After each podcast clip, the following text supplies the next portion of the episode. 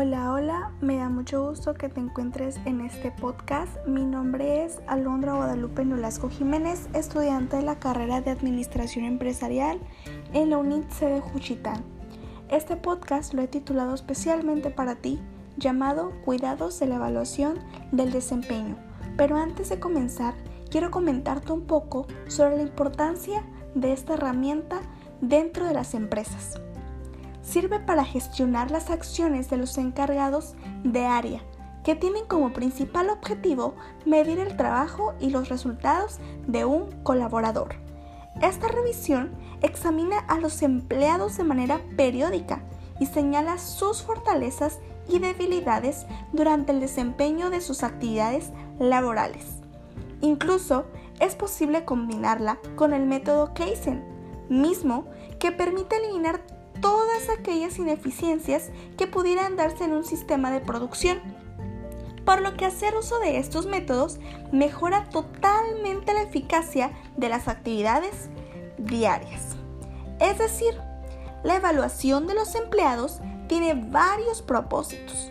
Algunos de ellos están destinados en mejorar el desempeño del individuo y la cultura de la empresa.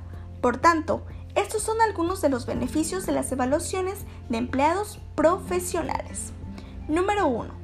Ayudan a los empleados a comprender mejor lo que se espera de ellos. Número 2. El gerente tiene la oportunidad de comprender mejor las fortalezas y motivaciones del empleado. Número 3. Ofrecen comentarios útiles a los colaboradores sobre cómo pueden mejorar su desempeño en el futuro. Número 4. Pueden ayudar al empleado y al gerente a planificar el futuro del empleado. Número 5. Proporcionan revisiones objetivas de personas basadas en métricas estándar, que serán útiles para evaluar de manera justa promociones, aumento y bonificaciones. La evaluación del desempeño detecta la eficacia de los colaboradores en sus actividades y ayuda a monitorear el grado de cumplimiento de los objetivos de una empresa. Puede valerse de instrumentos cualitativos o cuantitativos o una combinación de ambas. Idealmente, la evaluación del desempeño se centrará en aporte, que se trata del dominio del área de desempeño conocimientos de responsabilidades, procesos, protocolos de seguridad, grado de compromiso, contribución y calidad.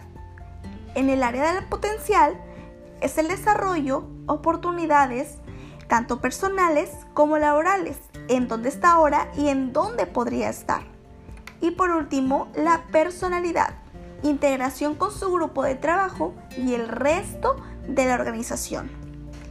Sabes, algunos métodos de evaluación del desempeño son por iguales. Los empleados que comparten funciones o se encuentran en un mismo nivel examinan a la empresa de forma conjunta. La autoevaluación, que su mismo nombre lo dice, es un método totalmente efectivo para evaluar el grado de implicación de un trabajador. Las personas se autoevalúan, suelen ser más comprometidos y dedicados con la empresa la evaluación realizados por superiores, tal como su nombre lo indica, los responsables de cada sección o departamento son los encargados de evaluar a los empleados, dado que son quienes mejor conocen el rol de cada personal en su puesto de trabajo. Evaluación de clientes. En este tipo de evaluación son los clientes que trabajan directamente con la organización o son externos a esta, quienes evalúan al empleado. Evaluación 360. Este método es uno de los más reconocidos, ya que integra todas las evaluaciones mencionadas anteriormente.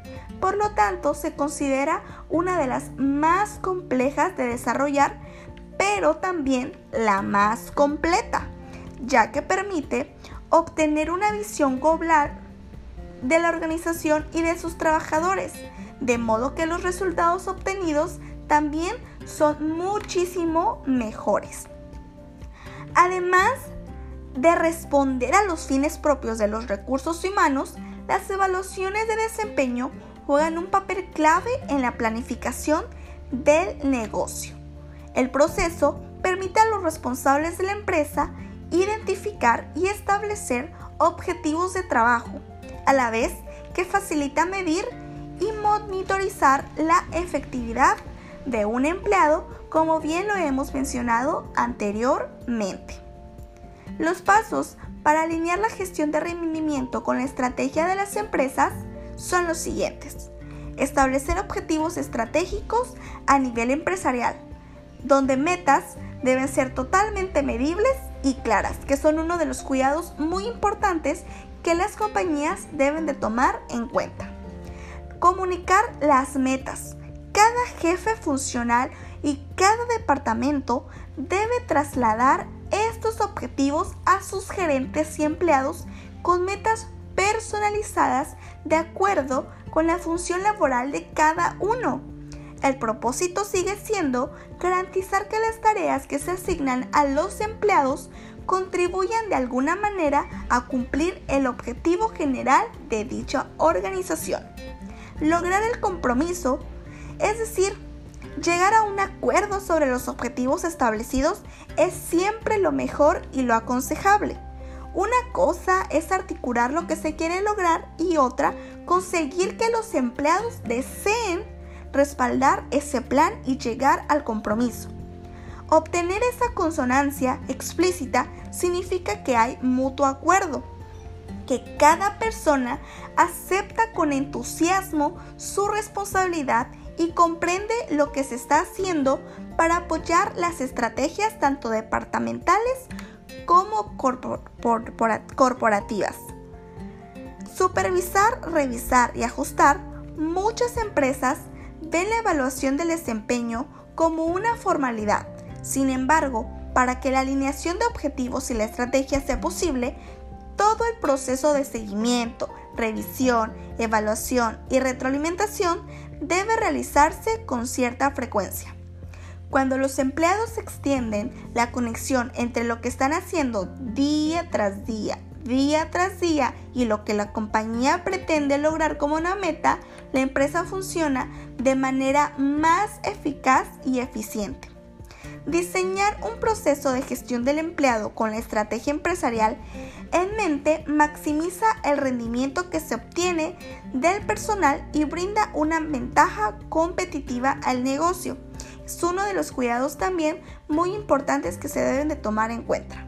Por otro lado, contar con un módulo de gestión se convierte en una necesidad para las empresas que desean contar con sus datos críticos para mejorar las operaciones diarias. Es decir, la integración de esta herramienta dentro de un sistema ofrece el respaldo que una compañía en crecimiento requiere de manera continua. Por último, quisiera mencionar y reflexionar un poco acerca de la importancia que tiene la evaluación del desempeño como un proceso en el que se estima el rendimiento global de cada colaborador que existe dentro de la organización. Es por ello que en este podcast se trató sobre la importancia de mantener cinco puntos hacia los cuidados que se deben de tomar en cuanto al momento de establecer la evaluación del desempeño. Cualquier método que sea, el método 360, método gráfico, método calificaciones o cualquiera que la organización haya elegido. Este debe asegurarse de tener una preparación objetiva, una participación activa entre los altos mandos y los colaboradores, mantener siempre una buena actitud, es decir, positivismo, alegrar a cada uno de los colaboradores como un factor importante para entender sobre el clima laboral. Buscar de manera conjunta la solución mutua a cualquier tipo de problema que surja. A su vez, establecer metas nuevas de manera constante para el éxito continuo de la organización. Y por último, ejemplificar de forma clara las actividades. Muchas gracias por haberte quedado hasta estos minutos del podcast. Espero que haya sido de mucho conocimiento.